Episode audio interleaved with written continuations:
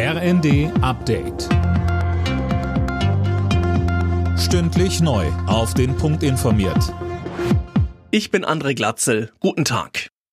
Nach Dutzenden Bombendrohungen gegen Schulen und Behörden Land auf, Land ab hat die Polizei jetzt zwei Verdächtige ermittelt. Sie sollen zumindest für einen Teil der Serie verantwortlich sein. Mehr von Tim Britztrup. Die Wohnung eines 30-Jährigen in NRW und eines 19-Jährigen in Baden-Württemberg wurden von der Polizei durchsucht. Sie sollen bei über 30 der insgesamt mehr als 250 Bombendrohungen dabei gewesen sein.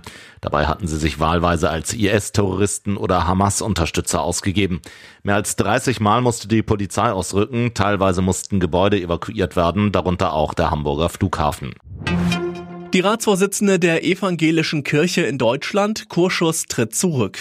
Hintergrund sind Vertuschungsvorwürfe. Kurschus soll bereits vor vielen Jahren als Gemeindepfarrerin von Missbrauchsvorwürfen gegen einen Kirchenmitarbeiter gewusst, diese aber nicht gemeldet haben. Bundesarbeitsminister Heil will, dass Geflüchtete in Deutschland möglichst schnell einen Job bekommen, auch wenn sie noch nicht über gute Deutschkenntnisse verfügen.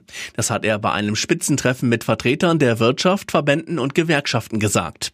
Alle Teilnehmer unterzeichneten eine Erklärung, damit der sogenannte Jobturbo für Geflüchtete jetzt besser zündet.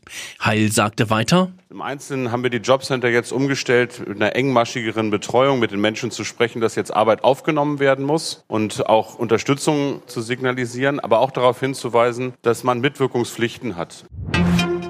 Auch in diesem Jahr setzt sich ein breites Bündnis für ein Böllerverbot zu Silvester ein. Mit dabei ist auch die Gewerkschaft der Polizei.